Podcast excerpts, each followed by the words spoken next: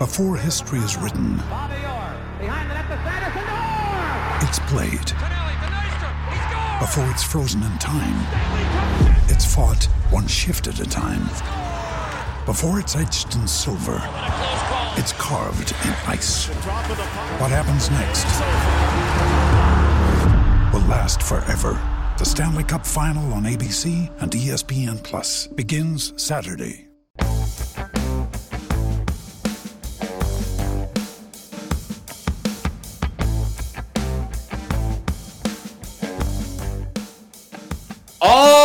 Hottest takes from the last three weeks. That's what we're talking about today. On Stealing Bananas Return, I'm Ben Gretch. You can find my newsletter. Man, it's been a while since I've done this. Find Stealing Signals newsletter at bengretch.substack.com. With me, as always, is Shawn Siegele. And you can find all of his fantastic work at RotoViz continued to write while on his vacation.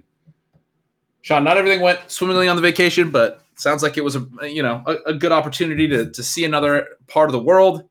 I know all the listeners are glad you're back. Got a lot of feedback. A lot of people wanted us to be figuring out. I mean, they just they just missed the show, and and certainly, um, certainly you know the the stuff that you hear when you're a content creator is you should just do it consistently any way you can. But I got I got a lot of stuff that's like, oh, you know, have a guest host or you know, figure something out. G- give us something to listen to. But this show started, Shawn, as you and me being like, look, we're two friends that have these long, fun football conversations, and we'll, we'll just record them and let people listen to them. It wouldn't have been the same trying to do anything while you were out uh, away. So we took a little break. We are back. And that's, you know, that's the way that it is. We're back now, and we talked for uh, over two hours before we hit record today. but how are you doing? How, how was the trip? How was everything? Good, good. It uh yeah, it's nice to be back. Never going on vacation again, Ben. No, I I'm kidding. The uh but one of the things you and I talked about, one of the reasons why I kind of set up this way, this was uh, by my recollection at least the first time that I took more than a day away from the site since like 2018. So that's that's a while back. Um but but did do some articles. You and I obviously didn't our schedules when I'm on a different continent didn't fit well to do the show, but obviously we were in contact. We were enjoying Ben. One of the best parts actually of the travels was to watch our teams. They went pretty close to unbeaten during that stretch. And obviously it's just a couple weeks, but you know, we have more than one roster together. And that part of the season and kind of where we are now with the season it, it just interesting because it, you often get a pretty good sense of where you're going to be after a couple of weeks. And the first couple of weeks didn't go particularly well, at very least for me. I think kind of for us, where you have the J.K. Dobbins injury, you have the Aaron Rodgers injury, which hurts both Garrett Wilson and Breece Hall, two guys we were very high on. And then at least on my, my side of it, there are some breakout guys that I was very excited about who didn't hit early. And so when you have some of those guys feathered into your teams, that part is also tough. And yet, and, and you know, and sometimes that's the way the season goes, right? This year, there's been such a, a fun progression and development and different times turns. And I was even joking in my intro earlier this week about you know the the double-edged sword of best ball and both the agony and sometimes the thrill is you can't cut your misses. And so when a Trey McBride does what he's done recently, you may have cut him off of all your redraft teams or too many of them, but he's still on all of those best ball rosters. And so you get to watch how that works. Then one of the developments recently, one of the things that was just so devastating too was you get that little bit of a rough start, but you have De'Von Achane and such a high roster exposure there that he had pulled a big chunk of best ball mania teams into what you know would be a winning position after the first month to five games. And so there's the excitement then he gets hurt and you're like man it just you know when are these guys going to stay healthy? The players have started to hit at such a rate that my BBM3 advance rate is higher now than when he went out. And obviously, some of his particular teams have fallen out, but you're excited to maybe get him back at some point to pull him through. That maybe you're going to have more rosters with him in it than you know some other Achane owners because you know those teams you'll have to compete with later. That part has all been very very exciting. But yeah, I mean, so fun to travel. Great to spend some time with family. Get to see the Oracle at Delphi. That sort of a, a once in a lifetime thing. Get to see the Parthenon there at the Acropolis. Get to take a an evening cruise along the Bosporus and see all of those amazing sights there on the river in Istanbul. Um, even with some of the things that you know we're less fortunate that won't go into here. Yeah, I just so grateful for family, so grateful for the fantasy community, so grateful for you know being born into a really lucky life because one of the things that you know we do see with world events is that many people are not. And so anyway just come back to the show with a lot of gratefulness and so excited to be back with you. I mean best friends is what life is about and those couple hours just chatting were wonderful. Ben you've been knee deep in this as we go through. What what are we seeing now in fantasy football here? What are the big stories that i mean christian mccaffrey having an extraordinary season.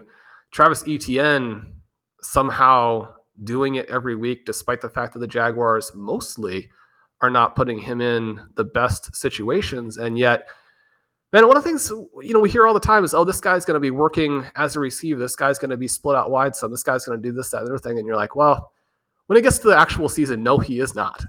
And yet we see a 50 yard touchdown pass to Travis Etienne that number one allowed the Jaguars to kind of pull away in this game. Number two, you get a 50 yard touchdown reception to your running back. And we saw this also with Breece Hall, a very different type of play. But Breece Hall, the yards per route, is kind of extraordinary. You look at his route numbers versus Bijan and where they are actually scoring points as receivers. That contrast is interesting. But Etienne did it with some air yards. This is kind of what we're hoping to see from him and Trevor Lawrence mean, the Jaguars have been very good, but it's been a little bit of the same kind of story that we've gotten with the Kansas City Chiefs this year. I mean, the Chiefs don't have a Travis Etienne by by any stretch, but both of those teams kind of doing it with defense. And yet, if you're thinking of the Jaguars of them being kind of this stealth Super Bowl candidate, I mean, Etienne needs to make some of these plays. Trevor Lawrence, I mean, that throw was a great throw, and especially when you're not quite getting what you really probably want from Calvin Ridley you've got these multiple guys in the passing game, and yet the passing offense is not explosive. This is one of the signature plays of the year for me. That's a great play. You ask kind of what's going on. I, I think I, I want to go back to what you were saying, uh, and obviously, great to have you back and everything you mentioned. Um, so cool to get the opportunity to do those things you mentioned our teams have done very, very well. I just want to update the listeners on that. We have five teams in the FFPC main event. This is just one example. It's what I pulled up while you're talking. We have you mentioned to me that our advance rate on some of the underdog teams that we did is has moved up, and we have a, a few in advanced position right now, which is nice.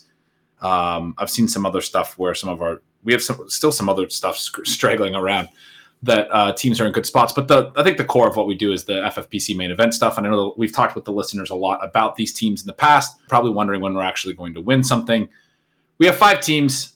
They are in first place, first place, third place, fourth place, and fifth place across their five divisions at the moment. The team in fifth is only five points behind the team in first in that division. It's one that had more points against, but is actually the third highest scoring of our five teams. So it's not, you know, it's not our lowest scoring team or anything. It's a strong team. They are all five strong teams. And so I say all this, what I'm about to say, I guess from that position. I'm certainly not trying to brag or what have you, but if there's a question of like, how are we at where we at? Like what we've kind of missed on is the the build up for a couple of weeks of like, yeah, our, our portfolio looks fantastic right now. And talking through as it's gotten better. And so I think there's a lot of stuff we could discuss in terms of where we're at in fantasy football right now, about how we are where we are the first thing I want to emphasize is you talked about us doing well in these last few weeks. You have talked about for as long as I've known you that the way that we draft, the intent is to crush when the bye weeks hit. We want to have strength through the starting lineup into the bench. It's something that I have re re communicated. I don't know. I can't think of the word to my subscribers at Stealing Signals, I've bought into this for many, many years. And I, I initially really bought into it from your, you know, analysis and, and teachings and what have you, things that you've written over the many years. But the idea has always been depth and strength beyond the starting lineup, beyond what feels like during your draft is enough, have way more than enough firepower because stuff happens in season. And I think it's more evident than ever with the I wrote about this in an intro and stealing signals over the last couple of weeks, but with the season having gotten longer and the health stuff we've talked over the last couple of years, where players, I think teams are a little more cautious with players. I think they're a little more cautious in any given game uh, because they, it is a little bit of a longer season now, and they have a little bit of a longer view than when you know I was learning how to play fantasy football, and, and you were early in your fantasy football years, 15, 20 years ago, when everything was like you you you were do or die every Sunday. If you were active, you were playing through broken ribs. If you, you know, and I just I don't think there's as much of that in the NFL. These guys are still warriors. I'm not trying to minimize it, but I don't think there's as much of that in the NFL today. And it's it's good for the players, frankly. I think it's the right approach. But in terms of the impact on fantasy football, you have more players, I think, missing time.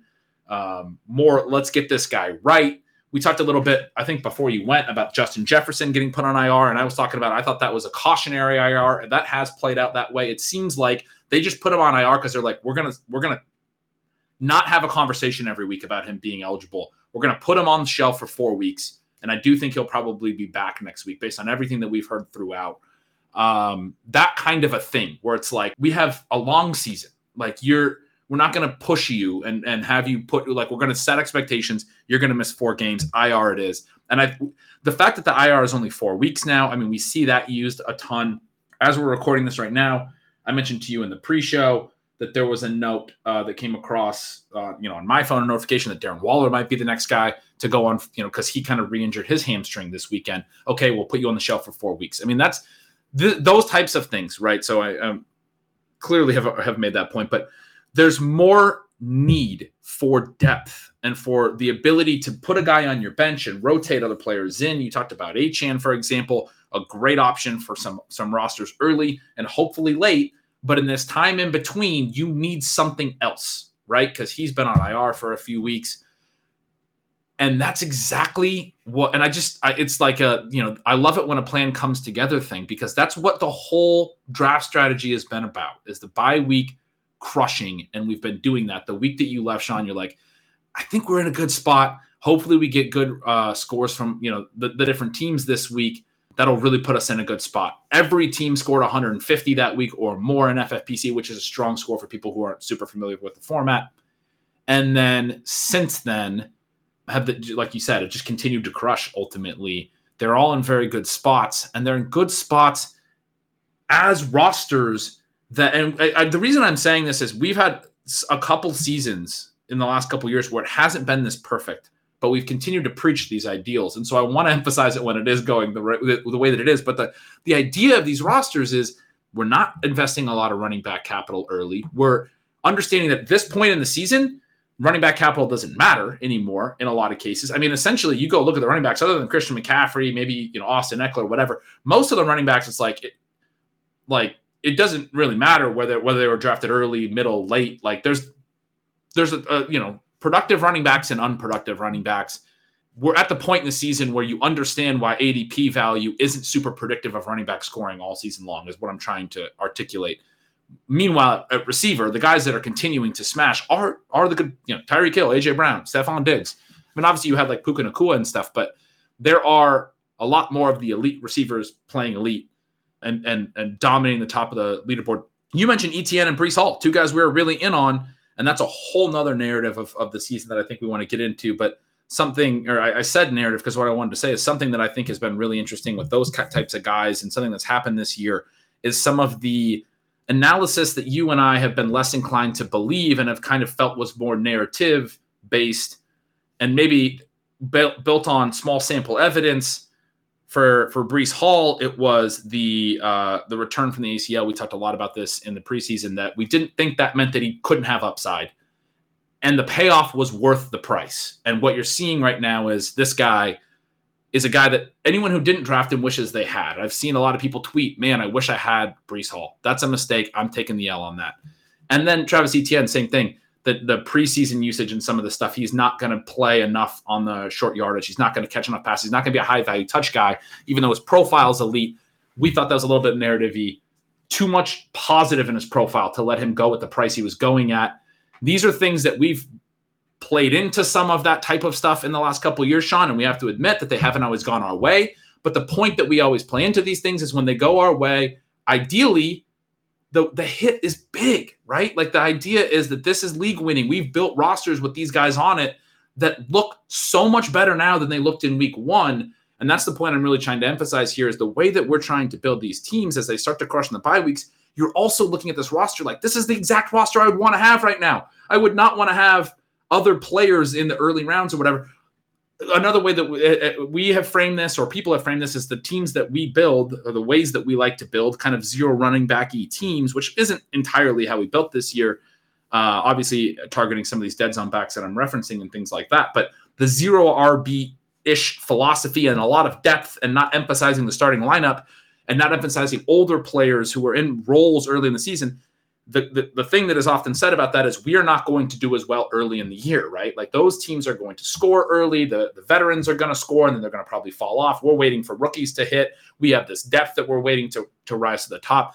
So all I'm trying to say is we are through eight weeks right now, Shawn, and our teams are in great position and those were the first eight weeks. They're set up to be better in the second, you know, eight or nine weeks. That doesn't mean they will, but they the the whole idea is and and and and this is it coming together.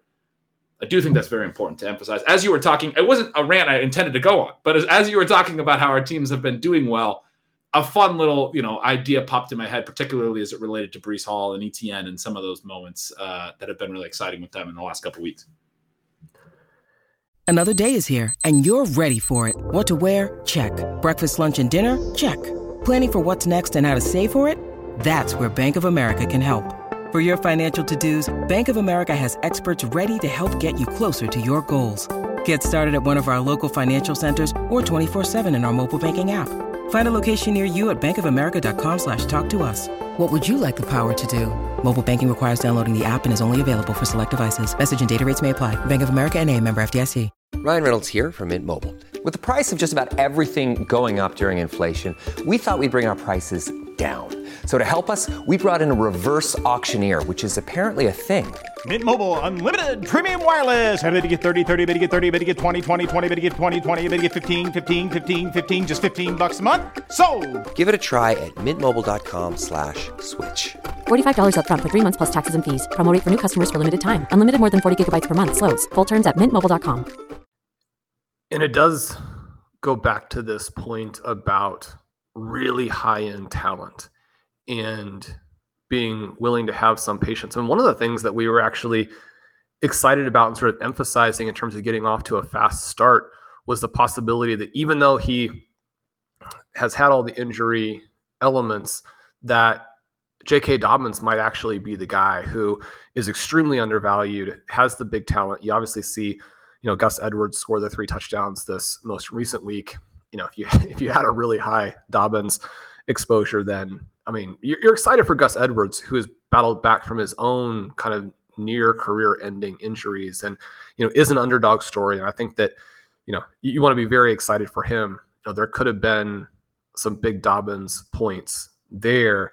But even with him kind of going out, one of the things that we tried to do this season was to take advantage of these new running back prices, but take advantage of it in a way that would still potentially allow you to build the wide receiver depth that you would also need, which means this kind of tension or this ability to draft a team where you're willing to take the big risks and yet you have the discipline to not throw away other picks because you're going to need those, especially as you're taking the risk. So, kind of what I mean by that is that we have a variety of teams that are very interesting to me because they're a little bit different than what we would have had in the past when we get to this point where very much you're thinking, okay, there are zero RB guys who are scoring a ton of points. You could have teams with Zach Moss, you could have teams with Kyren Williams. Hopefully, you know, for people who do have him, you know, he'll be back scoring points, you know, at some time in the year. Obviously, you have Achane again. Hopefully, he'll be back scoring some points. So there are some guys who could do that,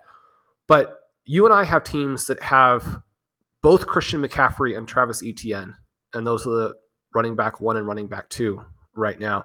We have teams, obviously, Raheem Mostert would be another guy kind of in that zero RB mold, but we have teams that have both Etienne and Breece Hall. We have teams that have one of those guys with Jonathan Taylor. And so when you're talking about being at this point in the season, being in good position scoring wise, and then having teams that can get two guys from that McCaffrey, Etienne, Hall, Jonathan Taylor group, then I mean, you're thinking, okay, we've got two guys who could be, you know, in the mix for the 101 next year. Now, probably that's not going to happen. We've talked about all the reasons why. I mean, obviously, you know, guys like Tyreek Hill, Justin Jefferson, you know, even with a little bit of a a rough way the season is going, you know, Cooper Kupp, even certainly Ja'Marr Chase, the receivers are going to be very highly coveted. And yet, when you think about the running backs that in the past would be very clear cut top five picks, to have not just like the, the two perfect guys, but to have a mix of like four players who all really fit that mold of elite, elite running backs, to have them on rosters where you like the other guys. One of the things that's kind of interesting right now, it's been a little bit disappointing the amount of production we've gotten from Jared Goff and Geno Smith, but we have teams with Tua. That part of it has been awesome, even though I mean Tua really has and the Dolphins have left some passing points on the table that you know may seem strange for people to think when Tyreek Hill is having this amazing season. But there are ways where Tua could be scoring more points. I guess, Ben, if I would make a prediction, it would be that Tua actually averages more points per game from this point to the end than he has so far. Again, a little bit of a strong take considering what Hill has done, but I think you're going to get more from Waddle. You're going to get more from some of the other guys. You're going to even get these running backs to score points in the receiving game. That part will help. Sam Howell has been a wild ride where he's the QB8, but you might not have played him in some of those games. And then we're also looking to figure out ways in which you might add some people. Ben, obviously, the big name this week was Will Levis, but I kind of think that Joshua Dobbs is interesting when you're talking about the rushing value and then him moving into this Minnesota Vikings offense that has pieces. I mean, you're talking about going from a Cardinals team that, yeah, I mean, Marquise Brown probably pretty good, certainly fast. Rondale, an interesting piece, never has any coaching staff figured out how to use him in a way that makes much difference.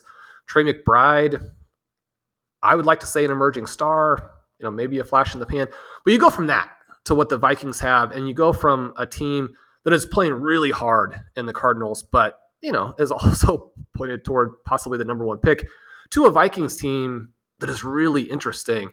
There are going to be some ways to score points with those quarterbacks. So The quarterback position has been very interesting. Obviously, you've got Josh Allen and Jalen Hurts still separated. You've got this bounce back season from Justin Herbert, but it's been possible to play without the early QB picks. So you know that part and that tension I think is interesting. And then Ben, the area that we've been just massively hitting and has been a lot of fun is at tight end where we have a lot of Laporta teams, but we also have teams that are either a Kittle team or a Kyle Pitts team. You know, maybe that the move to Heinicke will make that Pitts play really work, especially if I mean, hopefully Drake London is able to go as well. But I mean, there's some potential there. And then you've got some guys behind them, like a Trey McBride, on some of those teams to be able to get tight end points. And it, it's not exclusively one guy this season. So I think that part of it is fun. But when you don't have Travis Kelce really taking the lid off completely, when you don't have Mark Andrews crushing the entire position, those guys you would still prefer to have if you didn't have to pay for them, right? I mean, they're still the best guys.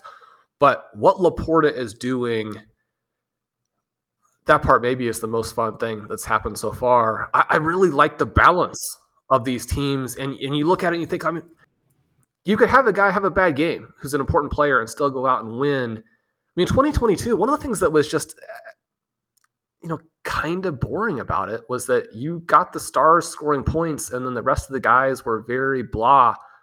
I mean, you could have a full team of guys who are fun and interesting and high scoring this season. And in many ways, you need to have that in order to be competitive because of the scoring landscape. I guess I just like fantasy football to be more fun, to have more points scored, and the NFL has been more fun. I mean, 2023 is pretty cool. Yep, I, I mean, couldn't agree with all that more. We have the the chasing stolen. I was just thinking through as you were saying that the Laporta thing is probably my favorite thing because we have him on a lot of spots on these FFPC teams, tight end premium. Obviously, that's fantastic to see. There's another one where we're talking about a point that I want to, I guess, expand on a little bit, where we we talk in the off, you know, there's off season narratives, and they they latch on in this industry, and they are the only thing that matters. We've had a lot of conversation about rookie tight end scoring over the years, and that was the only reason that could justify where Laporta was going because his profile and his situation. They were holding him out of the preseason. They were clearly going to make him a 90% routes guy from week one. I mean, it was just obvious. Everyone agreed with that. It was just like, well, historically, rookie cute tight ends are not doing that well. And you were the one that got me on the Laporta. Again, I got to give you a lot of credit here. I'm glad I jumped on that early enough because I got ended up with a lot of him as well. But it was like, man, why wouldn't you want to bet on this player? right? Like, why wouldn't uh, and and we in anyway? I just pulled up our chasing stolen bananas team with Pat and Pete, the ship chasing guys that I do stuff with uh, every Thursday night on, on, Thursday night football, obviously over on ship chasing. That's a team that has Tua and Laporta, and when you have your favorite and, and best sort of late quarterback hit and best sort of late tight end hit, as you were just talking about, the balance is so fun. This team has McCaffrey and Etienne, right? The running backs are awesome. And then it also has all our traditional receiver depth. We paid a ton to get Puka Nacua onto this roster. It has Waddle, Pickens, Higgins, JSN. It's not as like it doesn't have an elite first round receiver because we had McCaffrey, but it is a team that has depth and upside. And you know, it's got Wan'Dale Robinson, Treylon Burks, Quentin Johnston, and Marvin Mims. None of those guys and Jalin Hyatt. I mean, maybe none of those guys are going to hit, but we, are we're definitely pocketing every breakout possibility from here on out, hoping we can find one. Uh, in addition to the other, you know, more veteran names that I already mentioned. So there's a lot of upside at receiver, and that team is a great example of the balance that you talked about. I wanted to find one roster where we had both Tua and Laporta because they're the the ones that for me are just like you said. I mean, are so fun and you mentioned a lot of players there. The Howell. St- I mean, I think Howell's really coming on. There was something else you mentioned that I'm I'm forgetting. But yeah, I mean, it, it is it's it's very cool to see the way the rosters have come together. What are your thoughts there on Jonathan Taylor? Obviously, we used an early pick on him in one of our leagues, and everything melted down. You know, within like 72 hours after that was a little disappointing. And then he was dynamic in that first half on Sunday. And then they had a little bit of a, a, weird deal. Zach Moss has been very, very good, not only in terms of fantasy scoring, where he is the overall running back four, but his peripherals are also excellent. And some of that has stretched across quarterbacks. So we felt like these running backs were going to be dynamic with Anthony Richardson because of the threat that he has, but also that this offense might be aggressive enough and fast paced enough that there would be pressure on the defense, even when Gardner Minshew is there at QB. And we've seen some of that. And Josh Downs has been somebody who is on some of our teams. And I mean, he's not going to be a, like a league winner, league winner, but someone who gives you that wide receiver depth. He has played extremely well. Obviously, they have Michael Pittman. And yet, this is a weird game where you've got both of those guys. And in part, Moss playing pretty well. They're like, well, we wanted to get him the ball, even though we have Taylor. But this game ends with like 19 consecutive Gardner Minshew dropbacks, if I counted correctly. Certainly something in that range, even if I did not. Yeah, you're trailing. You've got some game script elements there. But this seems like a weird one, Ben. Where where are we going to go with this Colts team that yeah, I mean the AFC South is awful. And so, you know, we talked a little bit about the Diamondbacks and and Major League Baseball when the two of us were just chatting before, and how you never want to like throw away a season where you could have made the playoffs because you don't know what's going to happen. I would say even though that football is a one game scenario as opposed to these series that you get with baseball and basketball and that sort of thing, there is such a gap between teams like the Chiefs and a team like the Indianapolis Colts that I mean, you you do want to be building something sustainable. You want to be building for the long term. You're not going to win the Super Bowl with Gardner Minshew. Was it weird that they chased so much in this game, especially because Minshew has not. I, I, wouldn't say he hasn't played well. I mean, we know that Minshew can move the ball, and that's something in your backup quarterback. The teams that have a backup quarterback who can move the ball, that's a weapon. And yet, most of those guys, they can move the ball, but you're also not going to get mistake-free play. Minshew has not been mistake-free, you know, since he was forced to take over for Anthony Richardson. I guess I'm wanting you to tell me that the Colts are going to give us some massive Jonathan Taylor games over the next six weeks. They are. I, I yeah, I'll, I'll, tell you that. um, I did remember what I was going to say in the last segment, so I want to say that real quick, and then I'm going to go to Taylor. But um, the other player was Kyle Pitts, who you had mentioned among others.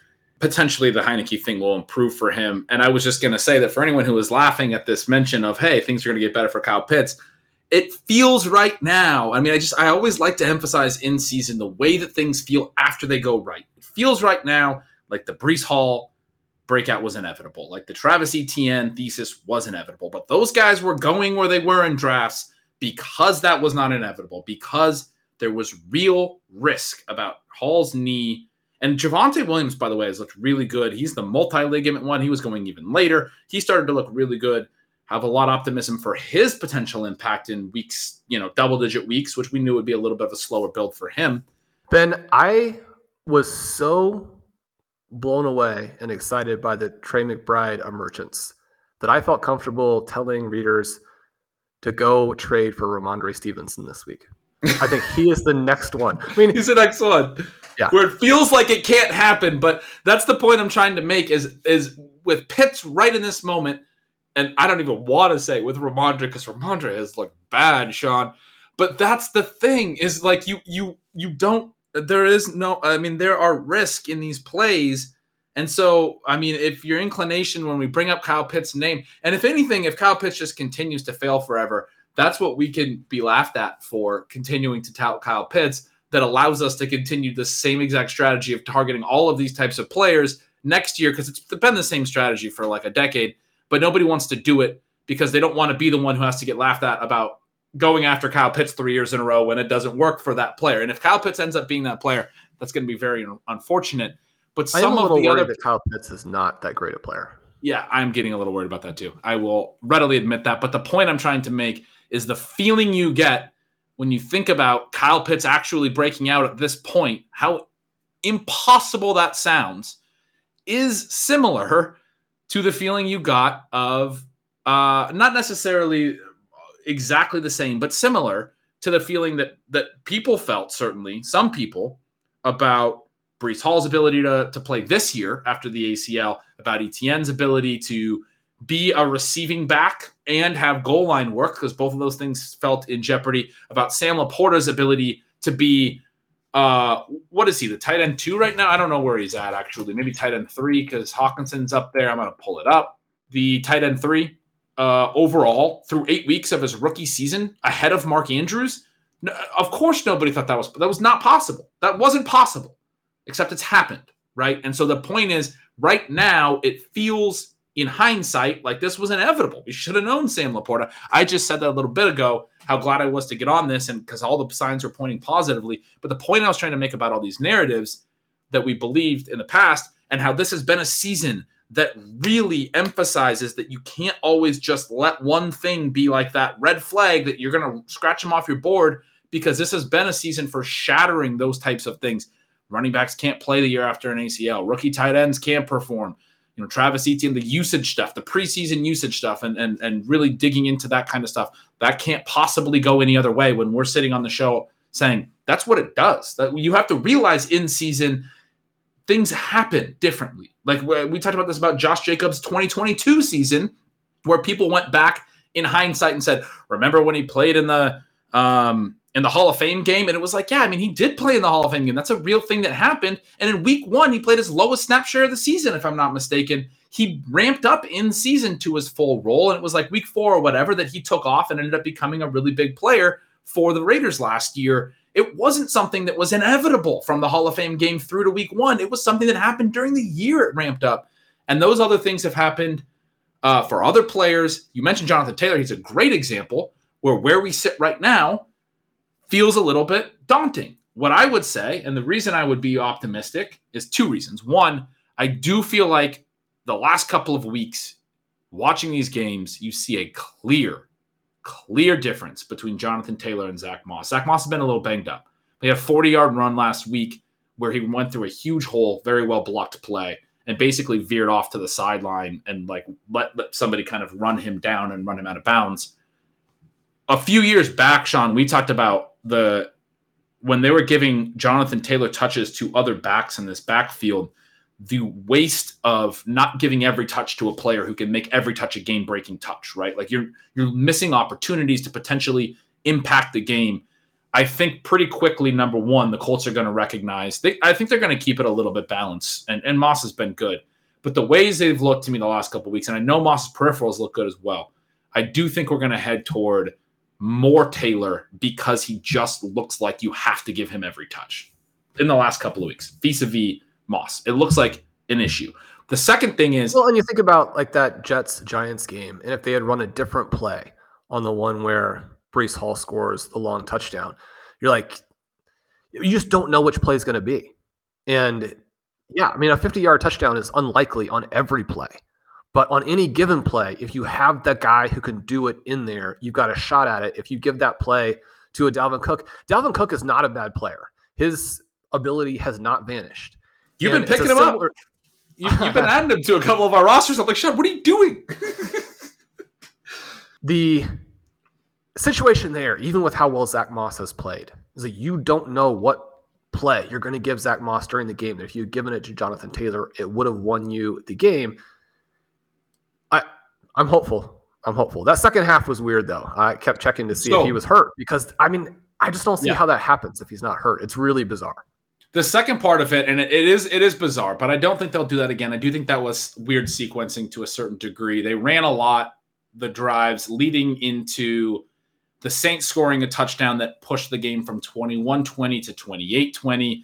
Then they had a quick three and out, and then the Saints had another touchdown. And the fact that they were able to score the Saints late third and early fourth, and then the the the Colts get the ball back and are now down 35 to 20 and that's when they threw their final you know three possessions. They threw basically every snap and the, the, three and out was was three passes. But it was a thing where like if you have a three and out sandwiched by two touchdowns and the game goes from 21-20 to feeling like it's out of hand suddenly you start to chase. And you were asking are they always going to chase? I think it was a little bit of the saints being able to execute and score touchdowns on both of those drives back to back with a three and out sandwiched between that that pushed them into we, we got to start throwing and get back in this. Because it was a close game up to that point. It was a back and forth game.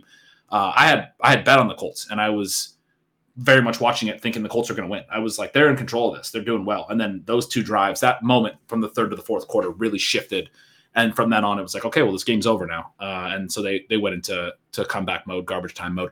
But the second thing I was going to say about the Colts is that Shane Steichen has really, really impressed me. The way that he ran the offense, with Anthony Richardson, I thought was fantastic. The best way to get the most you could out of his skill set. And then I think he's done a lot right with Gardner Minshew, who is limited. He's a backup, but he's a backup that can at least support production. And we have a lot in the fantasy community right now, Shawn. I don't know if you've been tracking the quarterback injuries while you've been overseas, but it's been bad. At least Gardner Minshew can keep a fantasy offense afloat. I, I'm I'm not going to criticize Gardner Minshew, but a lot of what they've done from a pace perspective, from game script and game situation and play calling. Even this drop back a ton stuff, I actually think made some sense based on where they were at. And after those two TD drives that I was just mentioning, I will note they threw every play and scored on that drive and they cut it to 35 27.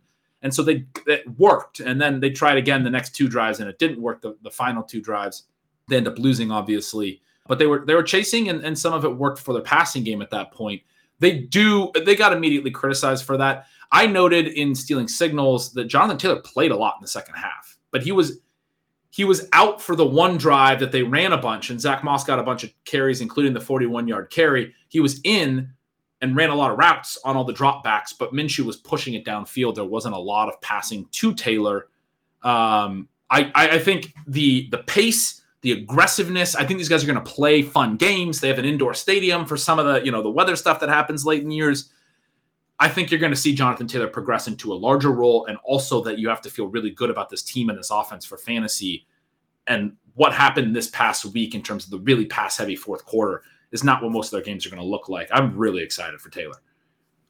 Yeah, when you have that level of talent in an offense that is calling plays and attacking drives with intention, that part is exciting. One of the things that you know has happened with the Falcons, and one of the things that you know led to this QB change is that even though we all know what Arthur Smith is about, they had really spiraled into a situation where you know they don't have an offensive identity even though they want it to be the running game.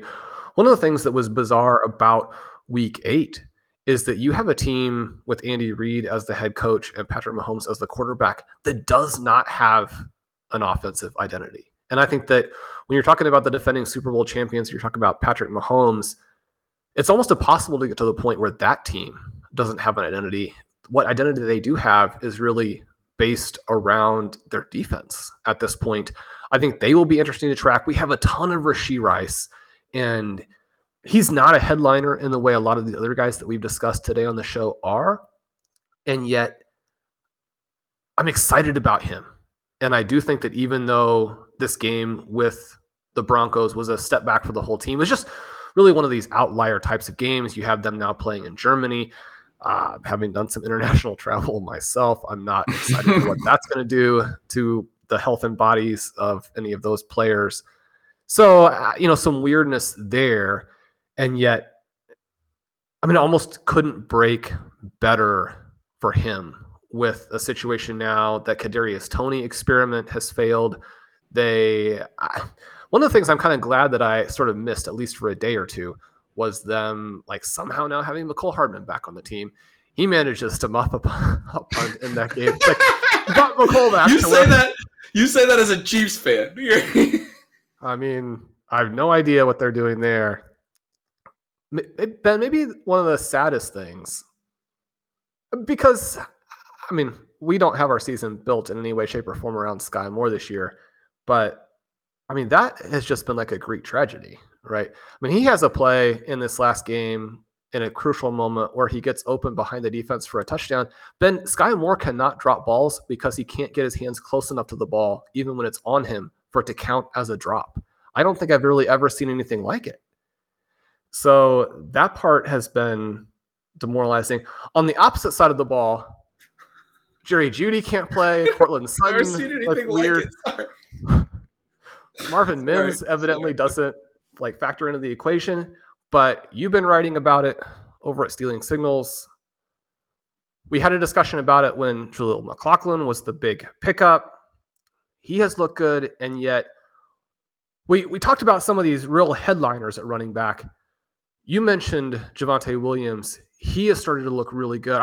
Are, we going to uh, see actually the Denver Broncos as being a team that like is a real team, not just a powerhouse, but factors into the AFC playoff picture, even if it's just as a spoiler over the second half here. I mean, really, the week eight could not, for two teams that have been hugely disappointing in the Broncos and the Raiders, week eight gave the, the Broncos some life and gave the Sean Payton tenure, I think, some enthusiasm, whereas obviously Josh McDaniels, you know, gets fired well, again, there are some things with the Raiders that I feel like I've never seen before either. But I mean, Javonte Williams, he looks like a guy who could be not necessarily Alvin Kamara, but could be a big impact player and does have enough roundedness to his game to help them across the board, even when they can't get their receivers involved. I agree with all of that. I'm not going to give you the same optimism that I just did with the Colts, though. This is. Uh, I feel like Sean Payton's running the the clock out on the season. He is has already cut R- Russell Wilson in his mind. We've talked about the decision they have on the fifth day of the league year next year.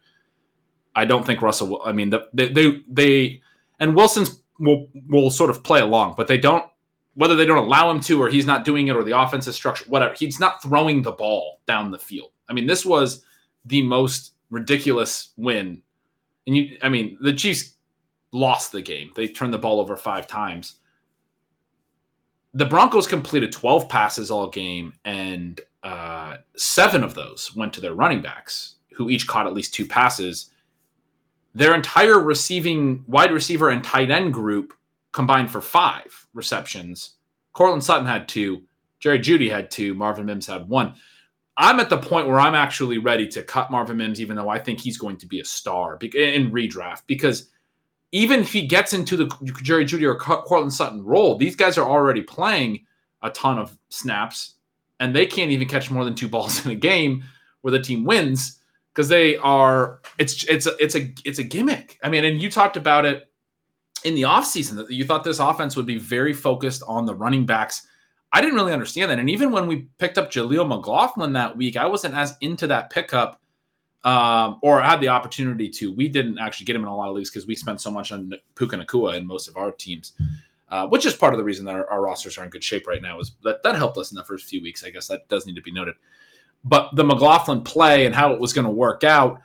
Part of your optimism was you thought that this would be a very running back focused team and the expected points for the running back position are going to be high, et cetera. And I do think that's going to be the case. And I hope that that will work out well for Javonte Williams, who snapped up over 60% this past week. I do I do want to uh, a word of caution on Williams. He's not running enough routes, a little bit of a concern. He's very clearly their lead runner. They end up with 32 running back rush attempts in this game. He gets 27 of those 32. That's a massive number. The receiving stuff far more split. So they were in that situation where they wanted to run a ton, and he was their guy. He's going to be their heavy runner which can be a little bit of a problem sometimes, right? Because you're just sometimes racking up low value touches. You can look good and not actually score a ton. But he would presumably get goal line work. The problem is, can the offense actually score a lot of points? I, I'm again five takeaways in this game, and they still only, you know, it's not like they they get all these extra opportunities on offense. They have 240 yards of offense. They have 87 net passing yards. I mean, this is like be real. Like this is an unserious football team and I do think it's Sean Payton saying, look, I don't want Sean, uh, Russell Wilson to look good enough to make it hard to cut him. Right. So, like in some situations, I, we talk about the uncertainty of the season and the ways that things can play out. And, and you just talked about Taylor Heinicke taking over quarterback might actually make the Atlanta passing game vaguely interesting. That's something that felt impossible a couple weeks ago, but things can happen that at least make you have a little bit of optimism. My concern with the Broncos is I don't think Russell Wilson's playing bad enough that you can justify benching him at any point, but I also don't think that they have any reason to actually go for it because then they get in a, a, a problem of the decisions in the offseason. And I think the way Payton's been playing it and the way that he's been uh, sort of forcing everything through the running backs and not actually letting Wilson go downfield a lot does sort of speak to we want to win a certain type of way because we don't want to complicate this offseason decision. They win in this game to go to three and five. So, by the way, they were two and five coming in. If this sounds like it's too early in the season for them to have been packing it in, I don't actually think that. And this win brings them to three and five, but not really in contention because it is the diff- more difficult conference by a lot. There are better teams in the AFC. Every team in the AFC North has a winning division, uh, a winning record right now. They are, I mean, they're tied with the Raiders, who just fired their coach and, and, and completely closed up shop. There's three teams in the AFC East that have winning records, including the Jets, who I mean they they have a, a, a, another Greek tragedy of a quarterback situation there, but there are enough good teams, enough games, like multiple games ahead of Denver that I don't think they're actually going to get any false hope about serious contention. Now they are going into the bye, and one of the things is like, yeah, coming out of the bye, things can be different, and I might be completely wrong on this, but my mindset right now is a lot of pessimism around that team. Ben, I had mentioned briefly the situation with Tua, the situation with Sam Howell. We would have loved to have seen the backup quarterback there, Jacoby Brissett, get traded just to make it even a little bit clearer. But I guess I don't see, even with how poorly he's played in some of the games, I don't see how they could ever go away from the guy who played the way Howell played in week eight against the Philadelphia Eagles. I he's the QB eight right now. That doesn't necessarily reflect where he is in reality, and yet I do think that him as a top ten quarterback at some point in the future is very much a reality possibility. I think you've got to get every moment of experience you can for him going forward. Tua is the QB four. I mentioned that I think he could score more points in the future one of the things that is, I think, provocative, controversial interesting about these QBs is that you have Tua at four. He was one of our highest targets. Howell at eight, one of our highest targets. Purdy at nine, one of the guys that we wanted to add a lot late. Certainly some other names that we liked, like Kenny Pickett, has, I mean, that's completely and totally exploded. I had mentioned to people that I thought Desmond Ridder is somebody you should add for free and see if things develop there with his weapons and with the potential scrambling ability. That has completely and totally melted down, obviously. So it's not like the QB position has been a clean run for us, but what you're looking to do across these teams is to create upside at good prices, not just get scoring, but get good scoring you don't have to pay completely for, and to structure your teams in a way that all of the misses don't hurt you. I talked a lot about, you know, draft a bunch of guys late because you don't know for sure. You can feel pretty strongly about someone like a Sam Howell, but I mean, there's probably a, a, universe out there where a couple additional plays went poorly and he's no longer the starter, even though he looks like a star. You don't know ahead of time if that's, you know, how that's going to go. So I really like where we are at QB, but some of those QBs I think are interesting in terms of Tua. You know, where are we now in terms of getting Jalen Waddle? One of the things that really stood out to me this last week is that Jalen Waddle finally has a game from a scoring perspective, from a fantasy perspective, that if you drafted him a lot in round two, like we did, you feel a little better about. You know, some more of those games are coming. But then there were three balls in that game that I just think a good receiver has to catch on top of what he did. And you could even see kind of Tua, who is very much this sort of stoic leader and and, and just good teammate I mean, you could almost see him there being like, man, if I get a choice between Tyreek Hill and Jalen Waddle, I'm going to throw the guy who doesn't drop the ball all the time. And so you got a little bit of that right there. Obviously, with Howell, you have the breakout game for Jahan Dotson, and then you get the weird replay review late. You also have Terry McLaurin. Now, these aren't like clear cut drops, and they weren't the best thrown balls that Howell had in that game by any stretch. They were some of the, the weaker throws. But McLaurin fails to make two catches that a good receiver has to make at the end of that game, costing him a chance to get the big signature upset against the Eagles. I think that part was interesting. Certainly now that you have the QB change with the Falcons. So across these teams, are there big moments, big plays, or big uh, shifts that we're going to see going forward? What are you seeing in the future as maybe the most important out of those three, four guys, those three, four teams? When you need mealtime inspiration, it's worth shopping Kroger, where you'll find over 30,000 mouthwatering choices that excite your inner foodie. And no matter what tasty choice you make, you'll enjoy our everyday low prices, plus extra ways to save, like digital coupons worth over $600 each week. You can also save up to $1 off per gallon at the pump with fuel points. More savings and more inspiring flavors make shopping Kroger worth it every time. Kroger, fresh for everyone. Fuel restrictions apply probably don't have time to get into today, but I, I mentioned it in a recent Stealing Signals, and we need to explore going forward. But is something that I mean, I, I, I spent a lot of the show talking about all these things that we got right that we could argue that we kind of got a little bit wrong. I have spent a lot of time saying that it's wrong to think about like number one receivers as number ones and how some of these teams have two number ones. But one of the things with Waddle, and I think it's true with Devonta Smith and AJ Brown this year, is we have seen the number one assert themselves more. And one of the pieces of data that I've seen recently, I'll give a shout out to uh, a former CBS colleague, J- Jacob Gibbs, who's done a really good job with a lot of data on Twitter. I don't, or on X, whatever you call it. I don't have that right in front of me, but I know I, I know he was a part of a conversation. I can't remember exactly where it started, but it was essentially uh, splitting up the production between two high and one high looks, right? And so then he had, I think, from some data provider, open field, uh, closed middle of the field, what have you. And and it was like yards per route run data on those two sets. And and on two highs, it was very balanced. On on single high looks, you had a massive gap between Tyreek Hill and Jalen Waddle. You had a massive gap between AJ Brown and Devonta Smith, and several other clear number one situations. I think Ja'Marr Chase and Tee Higgins also fits. Where I think the ways that you know, the offenses are evolving, and we've talked about this in the macro about the ways that offenses and defense are push and pull and all these things. The two high covered shell, et cetera, that we've talked about being a real challenge to passing games. The way that it's evolving is when offenses can get the defenses into a single high, it does feel like the quarterbacks are going to their superstar number ones at a really high rate in those situations. They're saying, I have Ja'Marr Chase, I have AJ Brown, I have Tyreek Hill. It might even be the case in Washington. I have Terry McLaurin, and I, you know, that it's it has meant that these number twos are more like number twos. They're being used a little bit more situationally. You talked about Jalen Waddle missing some of those opportunities. I do think there's some data that suggests that it's not just like these number twos aren't playing well enough. It's that the number ones are sort of ingrained in a role that when they get certain looks. I also wrote about with uh, Miami and, and Philly this offseason, the RPO offenses and how those can be more concentrated.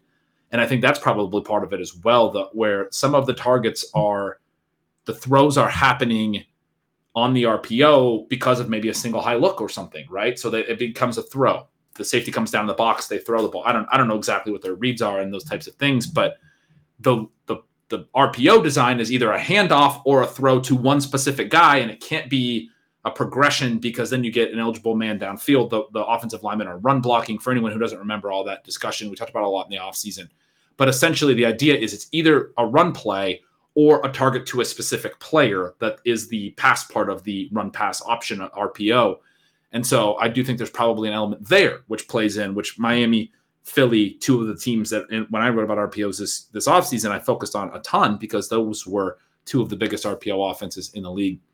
But it is interesting, and it is something that I want to look more into. I don't have a lot of great answers on it, but it does seem to be the case. The ways that defenses are playing now is actually shifting us back toward. We talked for a few years there, Shawn, when we went to three wide receiver sets and more open offenses, and the shotgun rate exploded and more receivers were getting on the field, that we weren't getting elite number one usage the way we used to. Because we used to always say, hey, remember when Brandon Marshall had that 40% target share year? Remember when, you know, Julio Jones and Calvin Johnson had 200 target seasons? That's not happening anymore, right? Well, we're kind of shifting back, it seems, based on the ways that defenses shut down some things and offenses have had to counter. Um, we're still in a lot of shotgun, you know, three wide sets, but they're it's more situational about like where the ball is going to go, rel- like based on what the defense is showing. Obviously, defenses are, are, are, rolling coverages is a big part of it, and it just there must be something here. I don't know what it is. I'm excited to talk more about it and think more about it and look more into it. But something here that is actually funneling more targets towards the number ones in these offenses, which then does, you know, counter the point that I always made, which was like, yeah, I mean, these guys are running routes together, they're both number ones. Ja'Marr Chase and Higgins are both number ones. Yeah, Chase is better, but like Higgins is really good in his own right. He has an opportunity to earn targets. I think there's a lot of these situations where the number two doesn't really have an opportunity to earn the target, whether it's an RPO, whether it's a defensive look, what have you. It's going to Tyreek Hill as opposed to Waddle. And I do think that's going to shift our our perception of the gap between number ones and number twos in various offenses. Or could, or maybe already should have, and maybe that continues to rotate maybe the next step of that is that they have to do some of that with their number twos and incorporate their number twos more. I don't know. We're early stages, right? But uh, Tyreek Hill, fastest player in NFL history to a thousand yards, eight games. AJ Brown, not far behind him, has added 30 yards per game to his yards per game total from last year in his first year with the Eagles, which was a career high for him. And Tyreek Hill's was a career high for him, I believe. And he's at a 25 or so yards per game. They are in the top seven AJ Brown and Tyreek Hill all time in receiving yards per game right now as we currently sit. They could go on to absolutely historic seasons. They've consolidated stuff in a way that I didn't think was possible with Devonta Smith and Jalen Waddle in those offenses. And the reasons why for that maybe are a lot more complex than I just said, but those are some initial things that I've seen that I think are very interesting. And I think as we get the push and pull, one of the things that we'll be looking for, certainly if you you know got a lot of Smith and Waddle in the middle to late second round. We could still see that pull back in the second half. Just, I mean, looking at the numbers, as you mentioned, absolutely extraordinary. Tyreek Hill having this historic start, and yet, I mean, your guy, AJ Brown, has, I mean, he's got like a hundred more air yards even than Tyreek Hill. The usage there for him. Then there are four players who right now have a 33% target share. And, uh, you know, on, on more of a full season, Cooper Kupp does as well, but it's only played the four games. And it really reinforces that if you have a 33% target share, there's no way you can be anything other than a high end wide receiver one. Obviously, you've got Stefon Diggs, Tyreek Hill, Ja'Marr Chase, and Garrett Wilson, right? 460 some yards, two touchdowns. I mean, isn't that so frustrating? He would be absolutely smashing Shawn. There's nothing I'm more confident in than that Garrett Wilson, the, the process was correct. If Aaron Rodgers doesn't tear his Achilles on the first freaking snaps of the year, we would have way more evidence. Even if he played three games, I think those would have been three monster Garrett Wilson games and then tore his Achilles, uh, Garrett, you know, Rodgers tears his Achilles. I think we would have all been very comfortable saying, man, Garrett Wilson got screwed. He was going to have a monster season. Unfortunately, we don't have the production to back it up, but he's earning volume in the way that you would expect him to. Zach Wilson continues to be really bad. I know there are people that are like, yeah, they're doing okay. They're winning some games. He's bad. He's really bad. I'm sorry. Like I've, I've said it a lot over the last couple of years, but he, I mean, he missed a third and two pass on a flat route to Breece Hall that you just have to have. He throws it at his kneecaps. Like it's such an easy like rollout pass. It was one that I wrote up I know last week for stealing signals. There's several plays though. Uh, I can't think of all of them, but one of the things, Shawn, you mentioned about the Jacoby Brissett trade that I, I mean, I just have thought a lot about this year. Is it's just so unfortunate. You want a hot take? We need backup quarterbacks to be in like some pool where teams can like bid on them like free agent budget money somehow.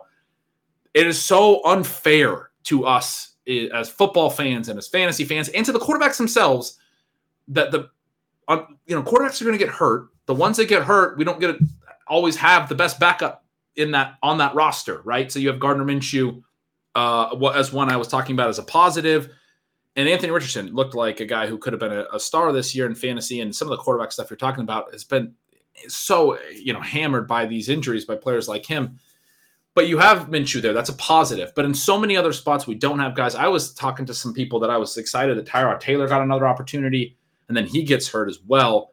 But to have Brissett, like you said, in Washington, to have Andy Dalton, who looked good in his opportunity with the Panthers, he's a name that got floated as a potential trade candidate, maybe to Minnesota, right? We did get Joshua Dobbs moved around a couple times at the end of training camp and then now to go play um, where there was an opening. But to, to have those guys in spots where, you know, we're, we're sending out Zach Wilson, for example, and we can't, I mean, just get Andy Dalton to, to the Jets somehow, right? Or Jameis Winston, people talked about. I don't even want to watch Jameis Winston anymore, but I do know he's going to chuck the ball around and p- players are going to be able to catch the ball. It's not, it, whatever. There's got to be some way for us to get these quarterbacks that have to sign on as backup somewhere into the available opportunities for the whole league's sake, can we turn into a socialistic backup quarterback situation? I'm ready to vote.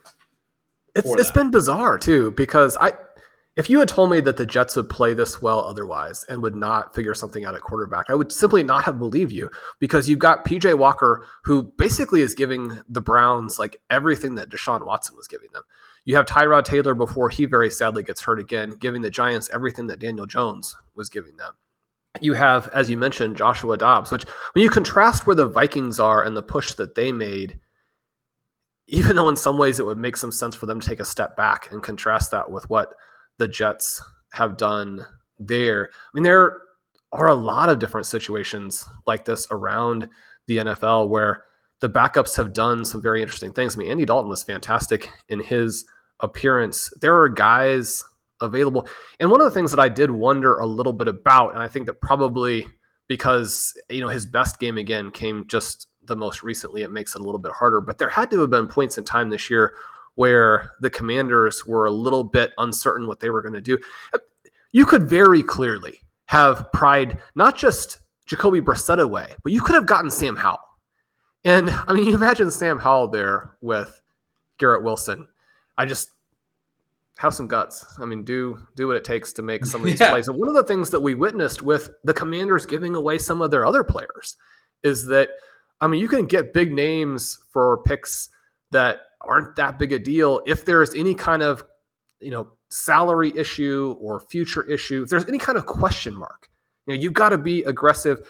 The teams that you know let the 49ers go out and add more talent to their roster. The 49ers like, we're just going to go ahead and draft weird guys every draft because we can use other picks to take other people's best players for nothing. so why wouldn't we just do that? yeah. And then they It, just uh, let all these free agents walk. The pick they sent for Chase Young is is one of their projected compensatory picks, which I think they were they're projected to have three third round compensatory picks, and they they sent one of those. So it's an it's an after the third round compensatory pick. It's gonna be about pick 100 or something like that. Uh, the Bears, by contrast, sent a second round pick to get Montez Sweat, the other Commanders D end. Theirs is going to be like a top five pick in the second round, and you're so you're talking about a massive gap between those, two, and that's what the you know the Bears do, and that's what the 49ers do. So, an an interesting trade deadline, uh, an exciting last several weeks. Then it's so fun to be back with you. We hope that the listeners are having similar results. We know that obviously not every league is going perfectly, but usually our portfolios act as a you know somewhat one-to-one proxy with the portfolios of listeners. And so 2023 really moving in the direction of a fun fantasy season for the Seedling Bananas community. We love you guys. It's great to be back with you. I'm Shawn Siegele. With me, as always, is Ben Gretch. You can follow at Yards Per Gretch. Make sure you sign up for Stealing Signals. Make sure you sign up for Stealing Lines, the betting project there with Dalton Kates. Make sure you sign up for Stealing Signals Gold and get your chance to interact with Ben. We'd love to have you guys over there at RotoViz. I love what uh, some of our young writers are doing. I love what Curtis and Dave and Blair are doing with their signature pieces. The, I mean, I'm obviously super biased, but it was so much fun to write my articles this week and explore the data that we have and the tools. I think the tools are worth the price of the subscription. Again, I'm biased. uh, leave us a rating and review. We love you guys. We'll talk to you soon.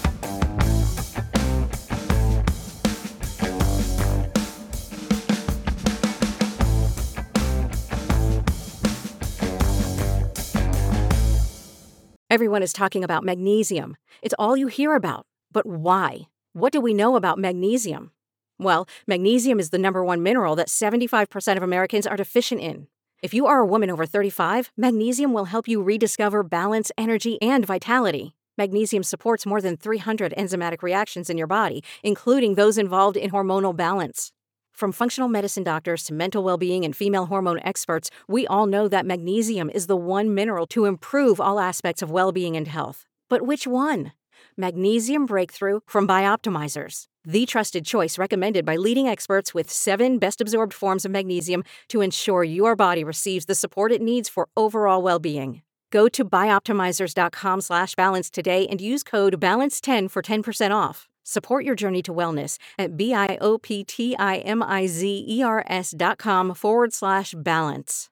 Magnesium Breakthrough from Bioptimizers, your foundation to optimal health and vitality.